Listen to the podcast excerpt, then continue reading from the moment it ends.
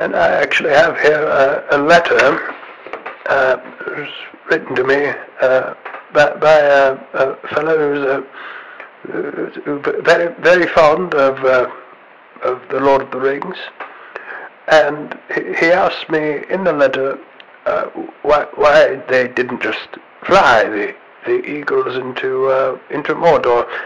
And I, I told him I, I, I get this I get this same question. The, the, the, people run into me at the pub and ask why, why didn't they just fly the, the eagles to Mordor?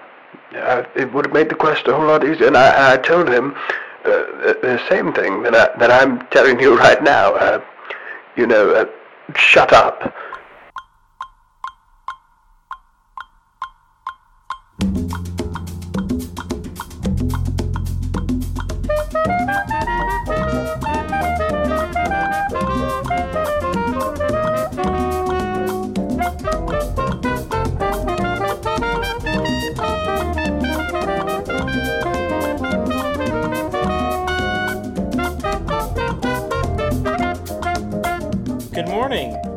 Friend and enter the Bag End Book Club. I'm Nora. I'm joined by M. Hi, we're done. And Autumn. We're done. And Jackson. Well, I'm back. Read for Ruin and the Red Dawn. yeah. We have loaded the rings for the last time. Uh, no more will a magic ring be involved in anything we read. I guess that's true. Probably. I mean, Gandalf has a magic ring in these chapters, but yeah, he's had it the whole time. I don't think anyone in the Silmarillion has a ring. No, they haven't been made yet. There you go. I read I read a little bit of the appendices, just like a tiny little bit. And... Oh, just the part where like the Lord just step on the gas. We're going 100 miles a minute now. yeah, basically just enough for like someone to say Silmarils, and I was like, oh hell, here we go. um, just they're just fancy rocks. It's fine. We'll get there. I'm gonna. Should I should I summarize the chapters? Sure. Um, can I have the book to do it? just to double check myself. Um, so yeah, last three chapters of the Return of the King, um, Homeward Bound, The Scouring of the Shire, and um, Grey Havens. Um, I remember uh, two of these chapters very well, so I'm just refreshing myself on what Homeward Bound is. Oh right, they go home. they meet. They go back to Bree and talk to Butterbur, and you know yeah. the pony's there. Bill's there. Yeah, Bill's back. Um, Butterbur kind of warns them that like weird stuff's been going on in the north, but um, they they tell Butterbur that Strider is king now, and he's gonna you know it might take a couple months, but he's gonna sort this shit out. Don't you worry. There's not gonna be ruffians bothering Bree, and Butterbur is worried about you know well, I don't really want, you know, outsiders coming in and like running Bree from now on. And everybody's like, no, no, no, it's Strider. It's your homie. He's not going to like mess up your shit. It's fine. um, trying to think of anything else particularly important happens here besides Gandalf parts from the Hobbits. Um, he is going to go hang out with Tom Bombadil. He says, you know, I'm a Rolling Stone and Tom Bombadil is a moss gatherer, and uh, we're just gonna smoke some Hobbit pipe weed and catch up. you think Tom Bombadil can get high? He's high on life every day, baby. um, I think that's just about everything for Homeward Bound. It's a kind of a shorter chapter. The Scouring of the Shire. Um, the hobbits arrive in the Shire. Um, and there is a gate. Gandalf told them there would be a gate, and they're like, "Why is there a gate?" Um, and come to find out that Lotho um, has moved himself into Bag End and has started sort of like bossing everybody around, and um, he's being backed by uh, some men um, who, you know, are basically just like taking everybody's food uh, no one's allowed to be out past dark. No one's allowed to, you know, have any pipe weed or have any beer because the men in Lotho and like, like a couple people up at the top basically want to take everything for themselves. The hobbits, uh, well, you know, Merry, Pippin, Frodo, Sam, don't take too kindly to this because, um, you know, they just went and threw a fucking ring in a volcano. They killed the Witch King. They've like, who is this fucking petty tyrant ass bullshit? Um, and the hobbits decide to um, like get everybody in the Shire together and run Lotho out of town, basically. Um, and uh, Frodo is very melancholy through this whole thing because, um, you know, he feels like he can never come home again, um, and he doesn't want any killing, but he's afraid that it might come to fighting, and he, you know, he's just scared uh, of, you know, the darkness that that was in in Mordor touching the Shire, um, and so they have various encounters with various ruffians, and finally they get to Bag End and who's living there but Saruman, which has like been pretty heavily hinted at throughout the chapter. I feel like. Sharky. like Sharky. um, and they have one final confrontation with Saruman, uh, and Saruman is like, um, you know, I can throw fireballs and turn you into toads. I'm a powerful wizard, and um, Frodo was like, no, you aren't. Go home. Get out of here. um, and everybody wants to kill Saruman, but um, Frodo is sticking to his guns of like having pity and mercy on uh, Saruman, who's just a miserable little wretch at this point. Um, and importantly, Saruman uh, like cut down everybody's favorite trees all through the Shire. Like just like th- I think this is like the scouring that it refers to is like he just like burned everything the fuck down basically and and um he's sort of gloating like oh even if you get rid of me frodo you know like your your beautiful shire will never be beautiful again um and uh the hobbits are very sad about this but they get to the work of restoring the shire they put uh bag end back together and this might go into the next chapter i don't know quite where the chapter break is but that's fine um, so they're restoring things. They're putting everything back together. Um, Sam, after a couple weeks, remembers, oh right, Galadriel gave me some seeds for this exact purpose, and he starts planting seeds throughout the Shire.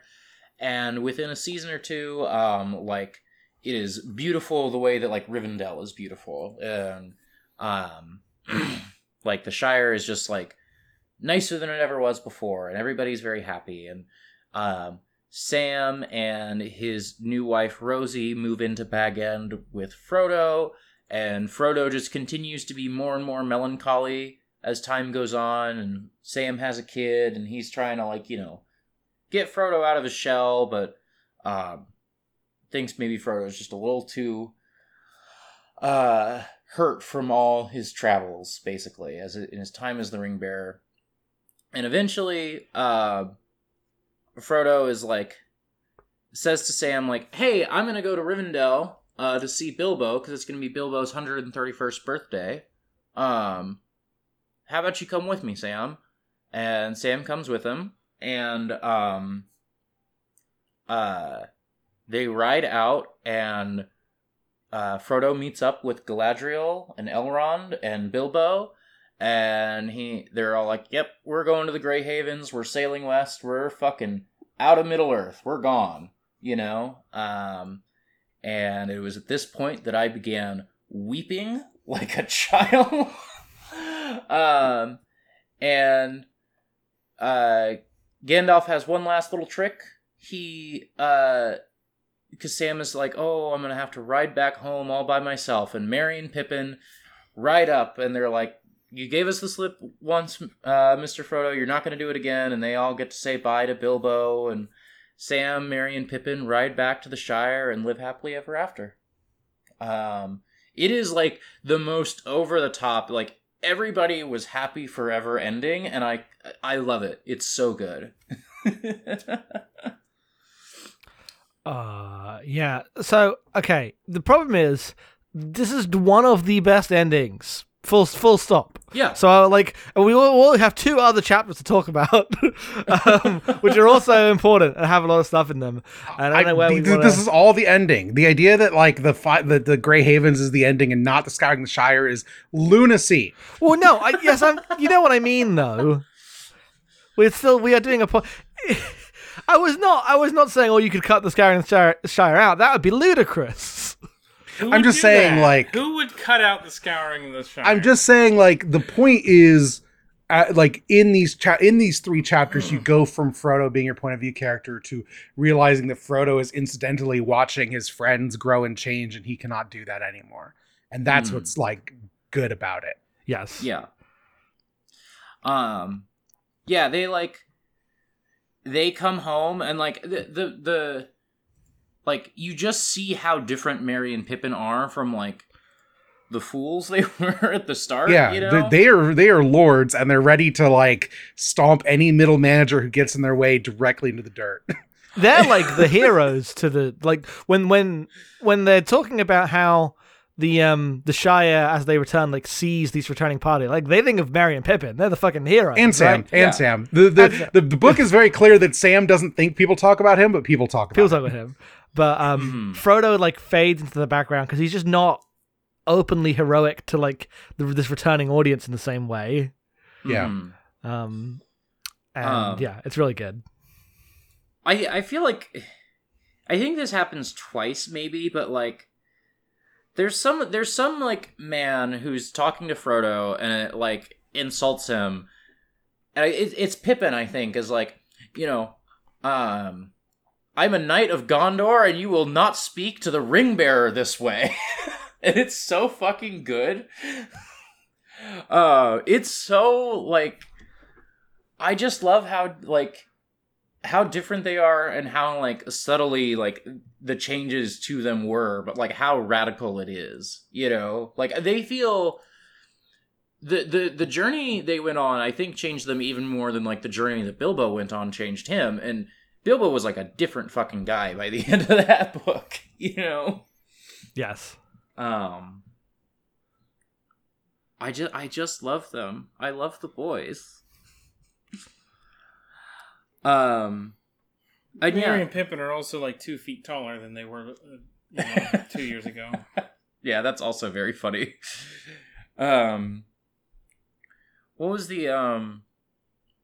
Also, it's just incredibly funny. Like, um, like um, someone says like, "Oh, Sam, why did you leave Frodo right now when it finally got dangerous?" And Sam is just like, "I I do not have time to explain to you why that is a dumb thing you just said." Um, just like this is nothing to them. They they threw the fucking ring in the volcano. This is Yeah. nothing. Well, there's a bit where they're like, Gandalf, you can come help us, and Gandalf's like, I don't think you need any help. I think you'll find that you're you're gonna do just fine. Yeah. Also, I'm not helping anyone ever again. I'm done. I'm retired. Get I- I, you go. I love the I love that there's the whole scene where he's like, I'm off to have my like massive conversation with um, Tom Bombadil about like the nature of existence with this ancient god. Off screen, goodbye. Um, it's so good to me uh, that it doesn't like show the, the contents of that discussion, and he doesn't even come back at the end and go, well, "I talked to Tom Bombadil and we said this and we spoke of many things." Blah blah blah. Just, just like I guess that happened. Maybe he'll go into it in the appendices. Uh, No. honestly, I don't think Absolutely he will. not. yeah, no. Uh, amazing, beautiful. Uh, We were watching Gandalf's a- trick. We were watching a YouTube video last night about like top five Tom Bombadil theories. Stupid. What the- Oh, What theory no, is that? we we we gotta wait. We gotta wait on this because Okay. there, there's gonna be stuff about the Silmarillion. It's all horseshit. Okay, because like I feel like Tom Bombadil's role in both the narrative and also just the world of Middle Earth is really clear as presented in Lord of the Rings. I don't know what wrinkles Yes. are brought in by the lore that comes later, but Nothing. It's people drawing connections that don't exist. okay. The only one I actually listened to before turning it off was the, someone saying that Tom Bombadil is God, Yeah, that's the most common one. Stupid. which doesn't matter or mean anything. Uh, it, it just doesn't make sense for Lord of the Ri- the cosmology of eh, whatever. Um, Put a pin in that. We're gonna, you know, in two weeks we'll have stopped talking into microphones saying, um, "Oh, we're just so emotional about the boys," and we're gonna start having that debate. um, anyway, um, coming back to the Shire and the Shire just being like modernized into factories and and Yeah. police officers and uh like economic systems uh is Uh-huh. just dire. It's so bad. And like Frodo says it, or, or I think someone says it, like it, it is Mordor now. Like Mordor came to the Shire. mm-hmm. Uh, yeah. It's it's really good because I so obviously knew about the Scouring the Shire, right? The famous thing cut out of the movies, um, that uh, Saruman comes to the Shire and turns it into like an industrial land, uh, tragically destroying uh, and like aggressively like trying to destroy it, right? yes. Um, And the thing I out of spite too. yeah. the thing that didn't like li- live in the um just osmosis understanding that I gathered from it was like I thought it was far more about like the idyllic pastoral countryside destroyed by industry. Uh, this is what the story was about, kind of didactic thing, and like it's that's, that's still there. I'm not saying it's not that, but it's so much more concerned with like what's happened to the people. Like he comes and finds like police officers asking about like how he, they've arrested him and like just fa- it's far more concerned with the social structure and what's happened to hobbits than it necessarily is the land uh, like uh, in isolation. Um, yes. and I think that stuff was like caught me off guard and is really good. Yes, they've been bullied into like a spiritual modernism that's far like just as damaging as like the actual industrialization happening.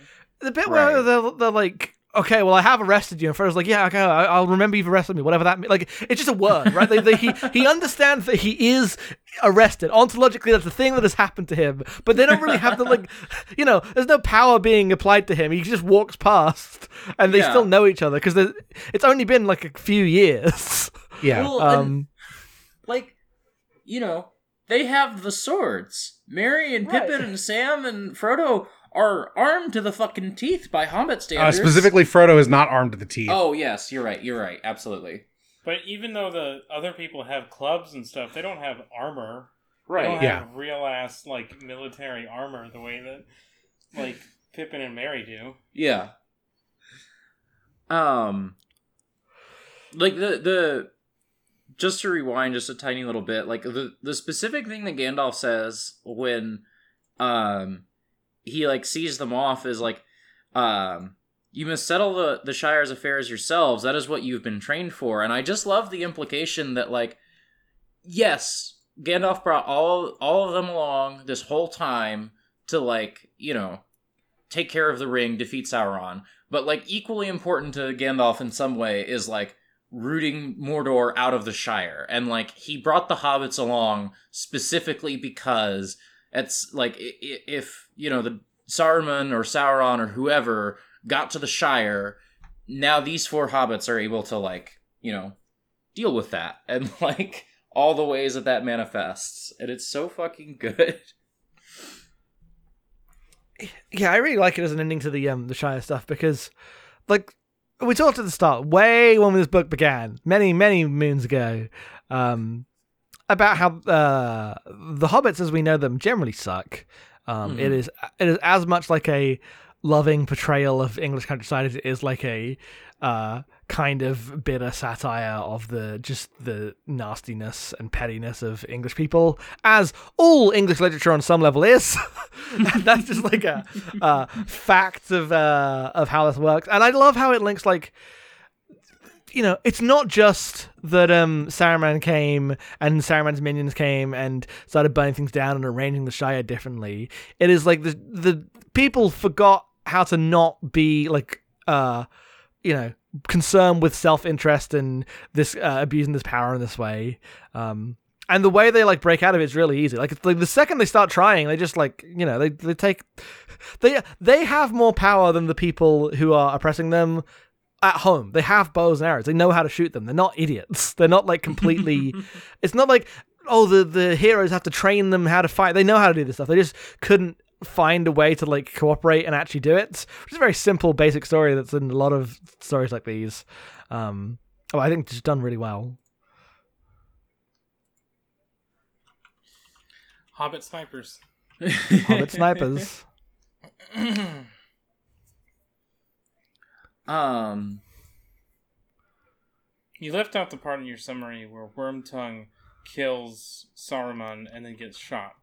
Yeah, I shot. forgot. I forgot about that until just now. Actually, Then Saruman becomes a ghost and then gets dissolved. yeah, It's really cool. I forgot about it, and it's also like one of the most important things because you know Frodo is like, ah, spare him, spare him, spare him, but like Wormtongue's not going to spare him, you know. Oh, spare him, I've read the script. It will work out if we don't kill him. I mean, it's- killing him, killing the like Frodo is admonishing the hobbits not to kill anyone. It's like the wrong thing to do. It doesn't. He doesn't actually succeed that well. Like when they get away, like Merry and Pippin are run, like no, like hunt him down and shoot him. Like you know, don't go out of your way to be cruel, but um, fuck those guys up. And there's no like, ne- there's no negative consequences for them to do that. yeah, I mean, like, It's it's a repeat of Gollum Mhm. Because that that leads to a situation that uh, resolves the problem more smoothly than if they had tried to like brute force it. Yeah. well, and also I just think that like you know, Gandalf would not kill Saruman in this moment, you know, um, Mhm. but Aragorn absolutely would. He's the king. This is what kings do. Who would kill Saruman faster, Aragorn or Faramir? Faramir. Faramir. Mm, I actually, not- I actually don't think that's true. I think it's Aragorn. Aragorn would be very so- somber as he did it, you know, but he'd be like, "This is what kings do, you know. If you if you violate the laws of the kingdom, if, you if get Aragorn had come up north uh huh, to fix all the roads yeah, and the scouring the Shire hadn't happened yet, hmm he would have taken care of business. yeah, Yeah. like he didn't he didn't want to like kick Beregond out of uh uh Minas Tirith, but he had to, and so he did. And he wouldn't want to kill Saruman, but he has to, so he would. you know. Um, and I feel like that leads so perfectly into like why Sam and Merry and Pippin are able to stay in the Shire, and why Frodo has to leave in the end. You know. Well, he's been injured by knife, tooth, and sting. Oh, it goes deeper than that. the the the specific stuff about the like uh not wanting to kill Saruman um with Frodo is really interesting because it's like it's partially the like if you do revenge and murder you're as bad as them but it's mostly about how like I unlike- genuinely don't think it's that. I don't no, think it's that. No, no, I mean he does. He he says that line. He says something about revenge doesn't make things better. He does say that Yes. out loud. But the like the focus of the the the chapter is about how Frodo's the only one, even in this like party and the people who have like been on this journey, who recognizes who Saruman is as like the fucking Saruman the White. Right? He's like you. You were something better. Uh, Mhm. and still cares about the old world in that way, and that's why he thinks Saruman's important. And it's the same reason like Gandalf won't kill Sar- Saruman because on some level they're like two of this, you know, very limited race of very powerful people, uh, Mhm. and Frodo's the only one who articulates that. No one else even really like cares. Yeah. Um, like Saruman's evil, but he's also like one of the wise, you know. yes. And Yeah. we you can't just like kill that. you know. He was Yeah, great once of an. uh, he was great once of a noble kind that we should not dare raise our hand against. He has fallen and his cure is beyond us, but I st- would still spare him in the hope that he may find it. Uh, Is what Frodo says. And then Sam is so fucking mad about this. He's so mad that Frodo doesn't kill him. He's like, "Oh, you won't even give me that, you fucking piece of shit." um, uh, the way Saruman like is just like angrily leaving the scene, just like he's like walks like three steps and then turns around like, and furthermore, fuck you, and he walks three more steps and fuck you too, Pippin. and also, Wormtongue probably ate that guy. and the You bit don't where Sa- know. you don't know the bit where Saruman dies, and then like there's there's just a brief moment where it's like, was he was he telling the truth? Was it like is this now like a specter of death has fallen upon the Shire and it's just instantly blown away by a wind? Is uh like specifically a wind from the west? is like such an incredible bit of uh uh imagery to tie in like you know the passing of the times here at the end. It's amazing. I love that. Like it's just it's only a single paragraph, that entire scene, and it's a it's one of my favorite moments in the end of this book. Tolkien is just better at writing books than everybody else. then Wormtongue makes a break for it, gets shot like four times. yeah. Give it- Everybody is just like, we were sick of him anyway. This is a great Rip excuse. to him. um, I'm trying to Would- think of anything else about the Scouring of the Shire I wanted to say before I just get into Grey Haven's shit. Mhm. Would Brandon write this paragraph? Uh, to the dismay. Shut of- up! Don't shut up! you can't ask this question. Well, fine.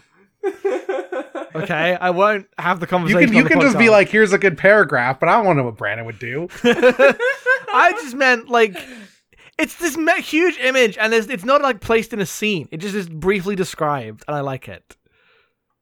What's the paragraph? Oh, uh, to, to, to, uh, to the dismay of those who stood by, about the body of Saruman, a grey mist gathered, and rising slowly over the great, uh, rising slowly to a great height, like smoke from a fire, as a pale, shrouded figure, it loomed over the hill. For a moment, it wavered, looking to the west, but out of the west came a cold wind, and it bent away, and with a sigh dissolved into nothing. It's like an entire scene could be made out of that, and it's Yeah. just two sentences. You're telling me the movie doesn't do this? No. No, Jesus. no. If you, We'll get in there. fact, We'll get there. If, if you went to see it in the theater, Yes, you won't see this version. up version. in this movie. Man, you can't cut Christopher Lee out of your movie. Some may say it's better than the version with him in, but um, we'll get to that when we get there. I would not say that. I just mean the way that the the Saruman stuff wraps up in the movie is um weird, Yes, It is weird.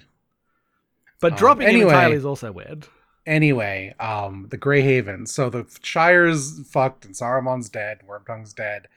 Uh, thankfully, Sam remembers that he has a magic box with a seed and dust in it, and it's so funny Uh, that it takes him two weeks to remember. Yes. As as everyone's slow, slowly starting to get their feet back together infrastructurally, he's like, "Oh, I can just plant trees," and dutifully goes around and plants trees. And um, the next spring, because like winter's coming as they get here, and by the time next spring, all the trees have started to sprout. Like it kickstarted it by like 15, 20 years, and um, the last big seed formed a giant tree uh, where the party tree used to be.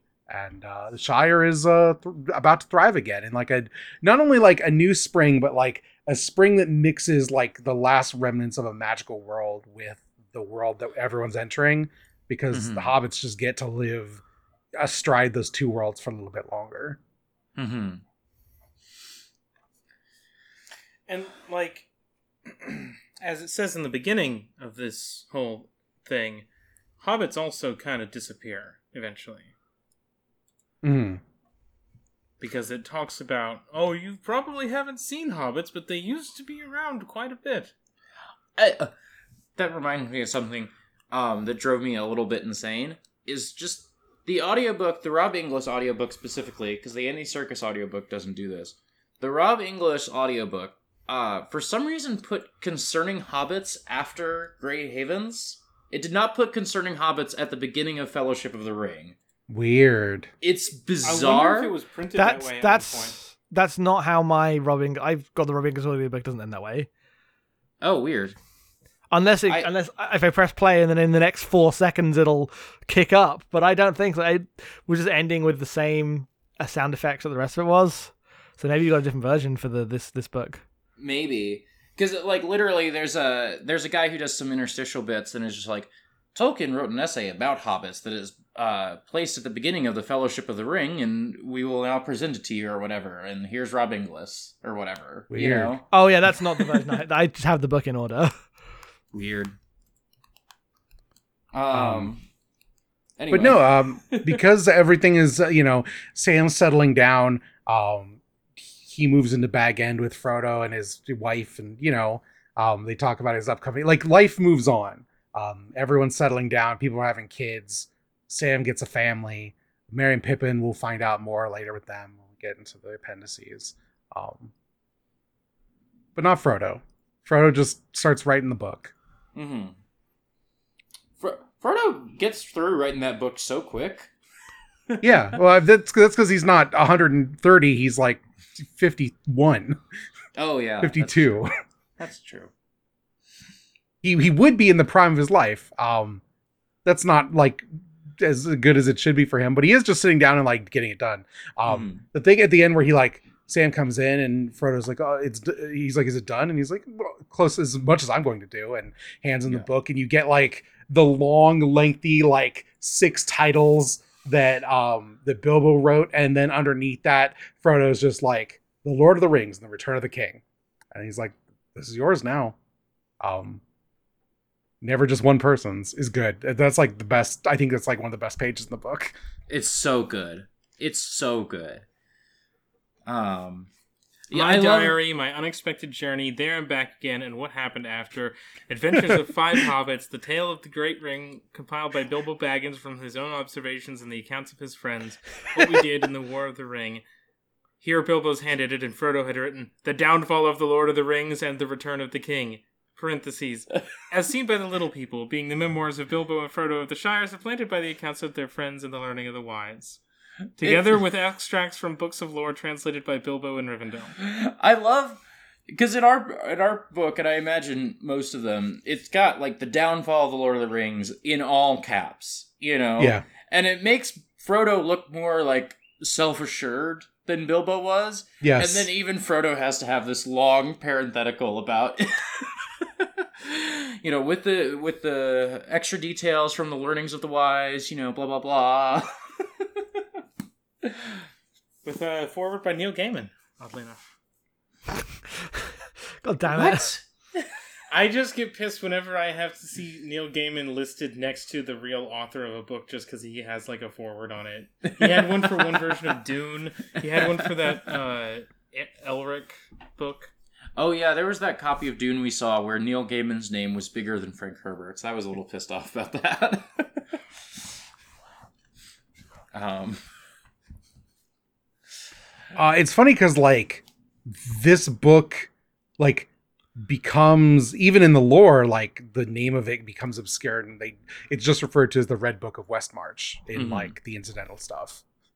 did I? I might be misremembering, but in concerning Hobbits, doesn't it say like, oh yeah, Merry and Pippin end up adding a little bit to the Red Book? Yes. Or, like Yeah, like 'Cause this becomes- this becomes- does. This becomes the main historical document of this time of this part of the world.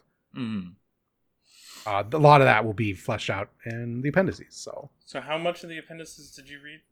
A, a tiny little bit. I was it was like eleven thirty by the time I was. I was thinking, oh, I might just read the appendices tonight, just because like I don't feel bound by spoilers anymore. no, yeah, yeah. No, you've done, I- you've done it. You've you've read Lord of the Rings. I did it. Um, and so yeah, I was thinking about just reading them all last night. It was getting to be eleven thirty, and I dozed off like partway through, so I really couldn't tell you much. Are, We're Mhm. doing a separate episode for that? yes. Okay. Damn it. I It's it's too Silmarillion. much. It's way too much to do here. We, we- yeah, we couldn't do here and then also the Silmarillion. It, it just you know it's another bunch of book. hmm Um, yeah. I Uh, did it's really read good. today. Um, one of the last things that Tolkien wrote, from what I can gather, is Bilbo's last song, which is like a song that Bilbo sings at the Grey Havens, um, Mhm. which is really good. Um, uh, not included here because Tolkien hadn't written it yet.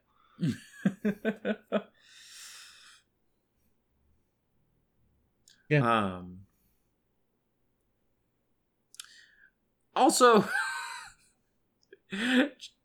uh, I don't know how much, like, how in depth we want to talk about the Grey Havens as much as we talked about uh, the Scouring of the Shire, but I do love Tolkien just taking one last moment to be like, and Gandalf now wore upon his hand the third ring, Narya the Great. No, I will not be explaining what that is at this time. He's had it the whole time. I It was know. a I secret. just, I just love that like Tolkien is like, here's this other like object of power. I will Yeah. not tell you what that is yet. Don't worry about it. I mean, what the three rings do has always been nebulous and just remains nebulous, but like you know, one preserved Rivendell and one preserved Lothlorien, and one of them was being used to guide the force. Like, you know, they gave it to Gandalf. Gandalf was like, "Well, I'm going to use it. If you give me this, I'm going to use it." Just like, in, like underscoring why he was the worst person who could have gotten the ring, right? I mean, it's what is it?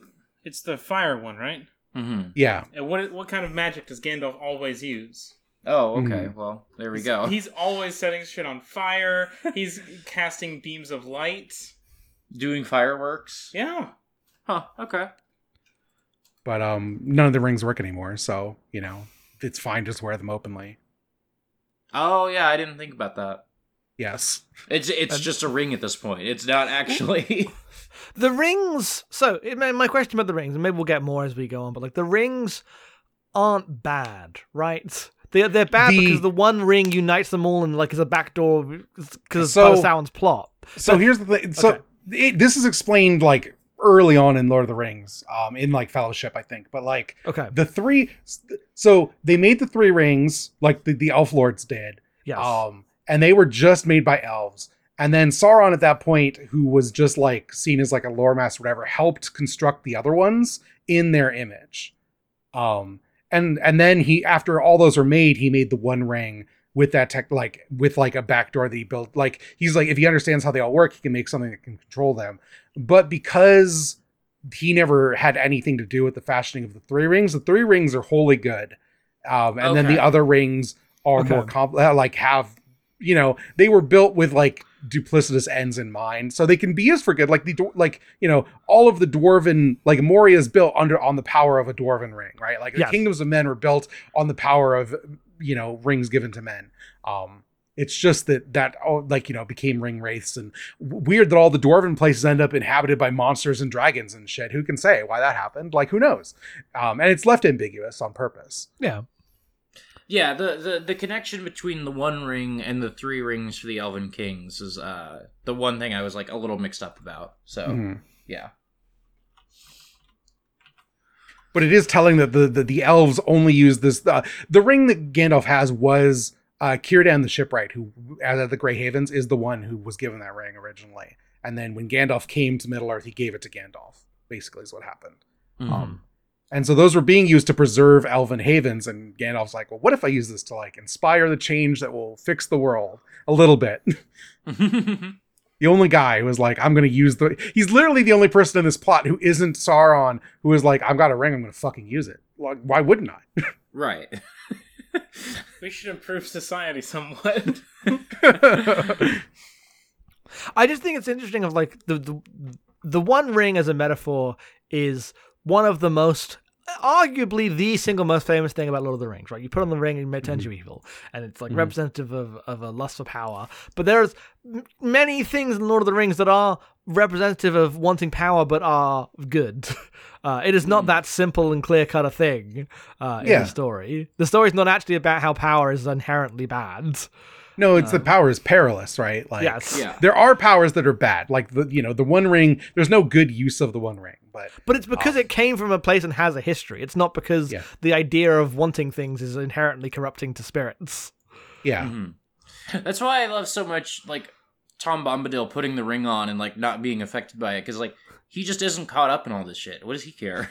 it can't do anything to him because he just doesn't care. um, I forgot until we were watching that silly like Tom Bombadil theories video that uh Tom sees Frodo when he puts on the ring too. I forgot about that little Yes.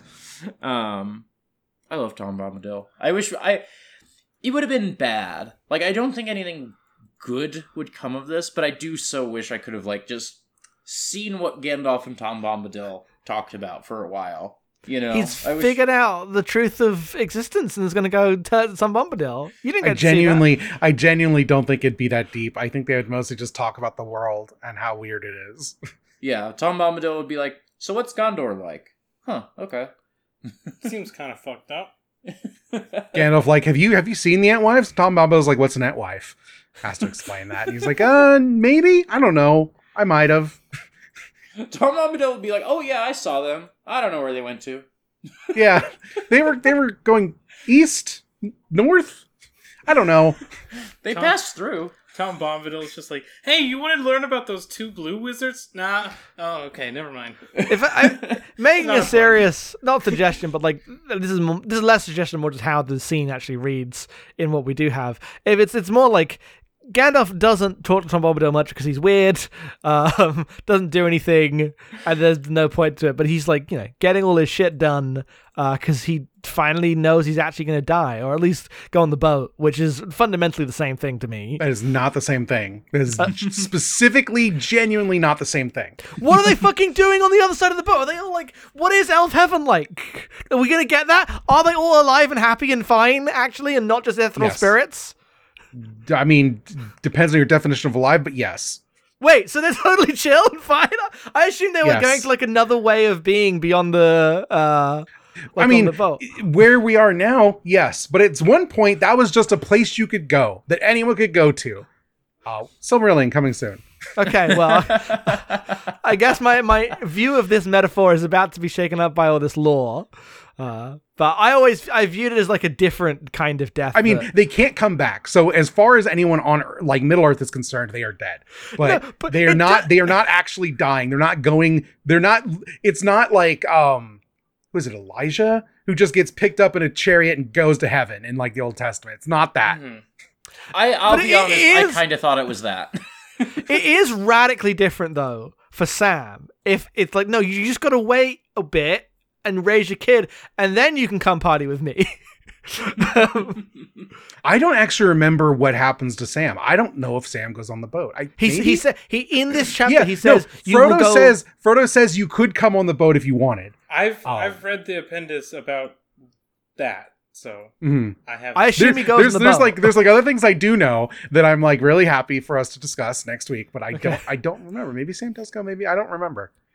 Uh, it'll be real. I I can see it going either way. I, I assume he, goes in the boat. He, is a yeah. He was a ring bearer for a time, so he does get passage if he wants it. Right. It, it, Mm-hmm. it, I guess it would be interesting if it goes the other way and he just embraces his life with his child and his mortal existence. Mhm. I'd I would be emotionally satisfied with both. I assume he's getting on the boat Yeah. though. Um, I think I think he gets I think he gets on the boat. I genuinely don't remember though. Um, curious how that'll end up going. But I, in my conception, it wasn't like embodied Sam and Frodo and Gandalf hanging out in this place that we don't get to see because we're mortal. they are going to a phys- a physical place where they will be in their bodies. okay, well, good for them. Now that place is like turbo magical, but yes, You thought Rivendell was weird. yeah. Uh, I ju- I just read it. It's it's a magical boat that takes you into a world you can't see. It's the most going to heaven shit that's ever happened. I know, but it's not. It's specifically it's specifically not in ways that are like important to Tolkien and thus like important to the work. Okay, I mean, it, it, yes, it's definitely like a thing of like it's playing on that imagery, uh, but it's a classic thing with Tolkien of um, there are many ways in which he gets very annoyed when you supplement the cultural baggage of the imagery he's playing with, uh, as like to fill in the space when he's got Yeah. specific fucking lore about all this shit. It's not World War Two, um, etc., etc., etc. Yes. I'm curious. I'll curious to see how I find out what that is because like that definitely wasn't how I felt about it reading this chapter. Yeah, no, I know. part where they call the men who help Saruman half orcs. Yeah. Yeah. Yeah, that's something. Like just by being evil, you sort of assume orcishness. Yeah. Yeah. I Um, mean, we we it was discussed back in like when they were still doing the stuff. There's like you know the orcs came from somewhere. They weren't like constructed, right? Mhm. They're people. Um. Yeah. The confusing thing is the way that like the word orc is used, but that's like true of orcs as well, is that they had a culture and were like subsumed by Sauron. hmm Um, like you know, it's still playing with all the famous racist shit that uh is Mhm. locked up with all this imagery, but uh, I, I I, would I would simply ask you to hold your horses for Okay. a couple weeks. All right, I'm about to find out what's going on with the. F- so here's the thing: is I've now read Lord of the Rings, but every time I have a thought, it's like oh, gonna be touched on in. I'm going to assume some of the fastest moving prose that I've ever read in my life in the next appendices uh, and book I'm about to read. So Yeah. much shit is going to happen in the text Yeah. that I have left. Anyway, before we move on the point, I think my vision of what Gandalf does when he talks to Tom Bombadil is to sit down and try, even though he knows it's not going to work. I was watching over this place for thousands of years. I, I I'm leaving. My time's done. Please, can you do it? And Tom Bombadil will be like, "Yeah, man, of course I'll do it." And he as he's like making soup, and you know he's not paying attention. But Gandalf's got to shoot his shot. I really like that idea. Can you please make sure that like no one else makes a ring? It doesn't matter what ha- I found a scroll called Twitter. You gotta keep him from making that, okay? It's just like there's a king, but you know, kingdoms rise and fall, and you're still going to be here. So, like, please look after everyone and make sure that it doesn't go to shit. And Bombadil's like, yeah, a king, right, right, whatever. I got you, man. I can't, I can't imagine Aragorn speaking to Tom Bombadil. I think he'd get so. Oh, I'm sure that I'm sure that never happens, but like, I'm sure. Gandalf, Gandalf definitely gave him like Aragorn's number and like described him be like he's gonna come north in like some point, probably in the next ten years, and you should meet with him. And Tom Bombadil just like lost that number immediately. Like, nope, I don't know what you're talking about. I just- Went in the drawer where every number I've ever been given goes, and I've never seen it again. Tom Bombadil's too busy smoking weed and constantly having Yeah. sex with his wife. That's another thing I was just thinking about. Is like, what's Goldberry's deal, huh? Fucking no, she's uh, Willow's daughter, right? Like that's it. Maybe she's an Entwife. Maybe I Maybe. don't think. s I don't. I'm. Sh- God, there almost has to be a letter of someone going like, "Is that an Entwife?" And Tolkien going, "No, no." Until it's just like your mom's an Entwife. Did you see that video I put in the group chat about um uh Tolkien Tolkien taking a question about why the Eagles don't fly to Mordor and Oh, just yeah. saying shut up?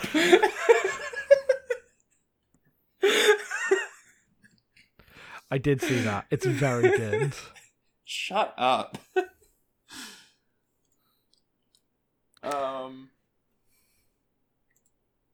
uh the last bit where um Sam, uh, Merry and Pippin show up kind of last minute because they weren't actually invited to the Frodo's leaving forever party um is good uh and Yeah. then them being the and everyone's like this actually works out great because Sam's gonna be in a state and he would he needs someone to sit with him while they ride home because he's still got to Uh-huh. ride home and that's like takes two days or whatever yeah. That Also would be the just like- like, saddest thing in the world if Sam was just going home on his own. I was thinking about that the whole ride there. I was like, oh, please do not let Sam have to go home by himself. Oh, God.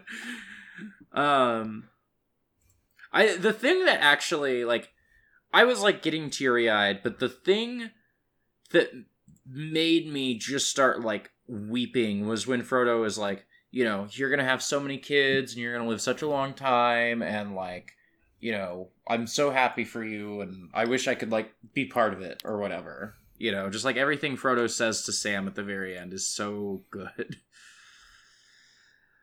Um, there's that famous post um, that goes around Whereas, like when when when you've been when you've saved the world and he's kissed you thrice on death's door and you've you know blah blah blah and then he says he's going to marry Rosie Cotton. um, uh, c- classic post. Um, but I I I did like how like I I feel like the Rosie Cotton stuff is actually pretty well earned here. It's not. Yeah, he doesn't. He doesn't abandon Frodo. They move in together. Yeah, Yeah. Uh, uh, And Frodo's it's just too sad to be a person at this point. It's just another really good instance of the like two worlds thing that's happening, right? Like Rosie is the future. Uh, this is this new world that he's fit fought for. Frodo is representative of the past and has gone this journey and is still chained to it, and uh, he just wants to have both, and he he can't, and uh, it's very sad for Sam. hmm But like think- the decision has nothing to like Sam is not a part of the decision, right? No. Like it's Frodo's choice to leave. Yeah, Yeah. Um and I appreciate that where it's like he's not he's not made to choose because neither Rosie or Frodo would ever ask that of him. No, there's no like tension, but it's not a character tension, right? It's just the, the time is moving on. This adventure has happened and hit them in different ways, uh, and they're just like dealing with it. Uh, God, if there was like a back and forth like uh you you don't care about me because since you got married god garbage disgusting disgusting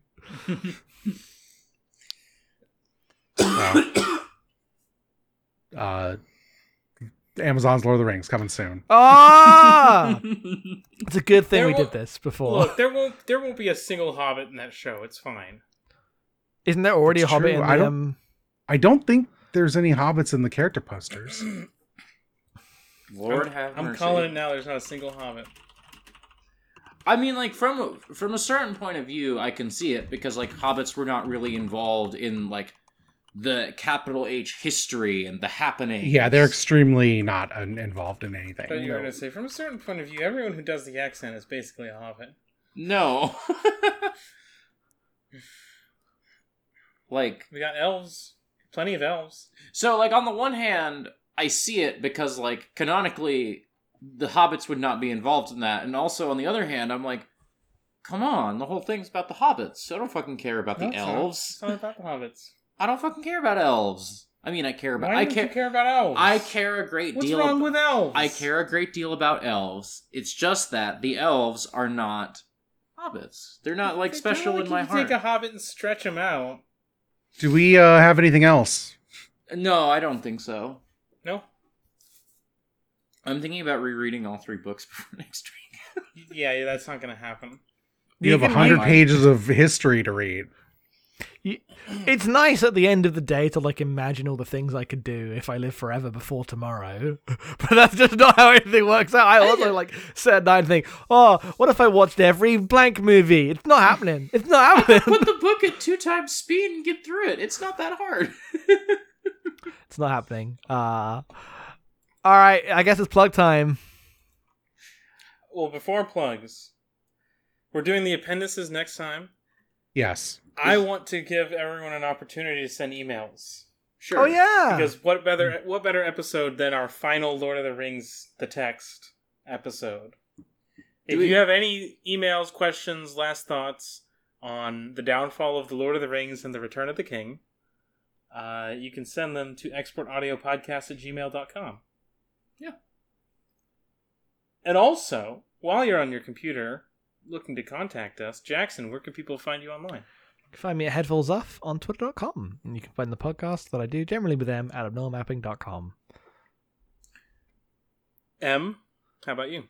You can find me on Twitter at em underscore being. If you'd like to support me and Jackson's work, you can do that at patreon.com slash mapping, where you should give five or ten dollars for Bloodbusters and Void Life. Uh, they're good. they're Bloodbusters good is so good. Void Life is We're also about to good. watch Soul and have a bad time.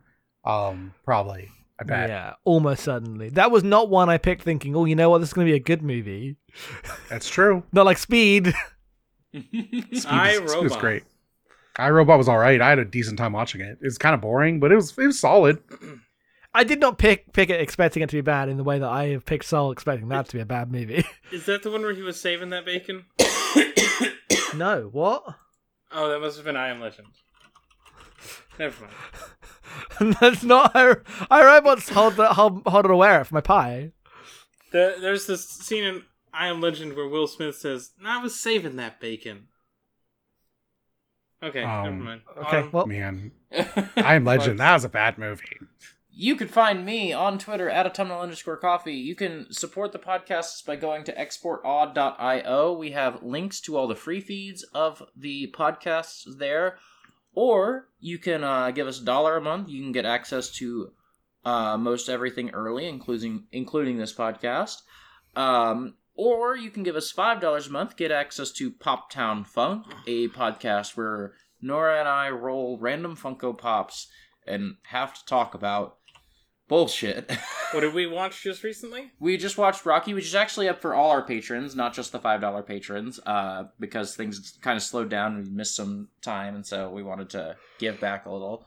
Um, but for our five dollar patrons, the next episode will be about Sid and Nancy because we got a Johnny Rotten Funko Pop. you sure did. um, and coming sometime this summer? Question mark. I'll do it on my plug. Oh, you plug. Okay. Yeah. Nora, where can people find you online? You can find me on Twitter at neither Nora. You find stuff I've done at norablake.online. If Funko Pops is not your thing, but you still want to give us five dollars a month, coming soon this summer, a new podcast from Export Audio entitled The Weed of Time, which is where we get high and talk about a Wheel of Time book. Yeah. We're gonna have to summarize an entire Wheel of Time book while stoned. Uh, I think it'll be a good time. Yeah. So look forward to that. Um, it's gonna be stupid. I am Sure. somewhat skeptical that adding the weed will um necessarily improve the content. Um, but we'll see. but the name is so funny. The name is really good. It's the weed of time. Well- but I feel like you you you went name first and gimmick followed second. Well, the Yeah. original gimmick was a time trial where we eat the edible and then try to talk about a chapter or two at a time before we get high. hmm Uh, and then we decided we wanted to do one book per episode. Yeah. And we could still do that, but I think we might just do that without getting high. Is the is the worry there? So Well, good luck. I, I will not be reading the Wheel of Time, so you better do a good job summarizing it. it's only like twelve books, right? Thirteen, 13. I think. Oh, well. Because Brandon's last one was split in two because he can't stop. Split in three. Split in three. God damn it! I I was one more that was meant to be. Yeah. Uh, Ah, anyway, Brandon. Read for Ruin in the Red Dawn.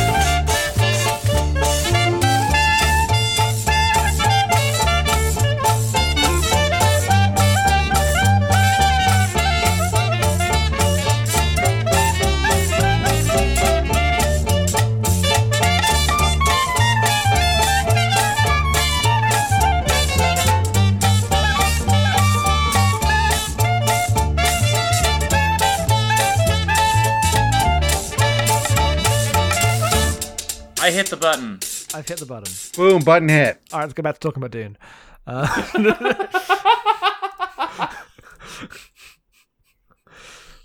Scar is also like camp gay, just like Harkonnen. Oh is, my like- god, I'll just leave. You can do this for three hours. I don't give a fuck. Jack's do the crossword by them damn self. I just go to the what gym. the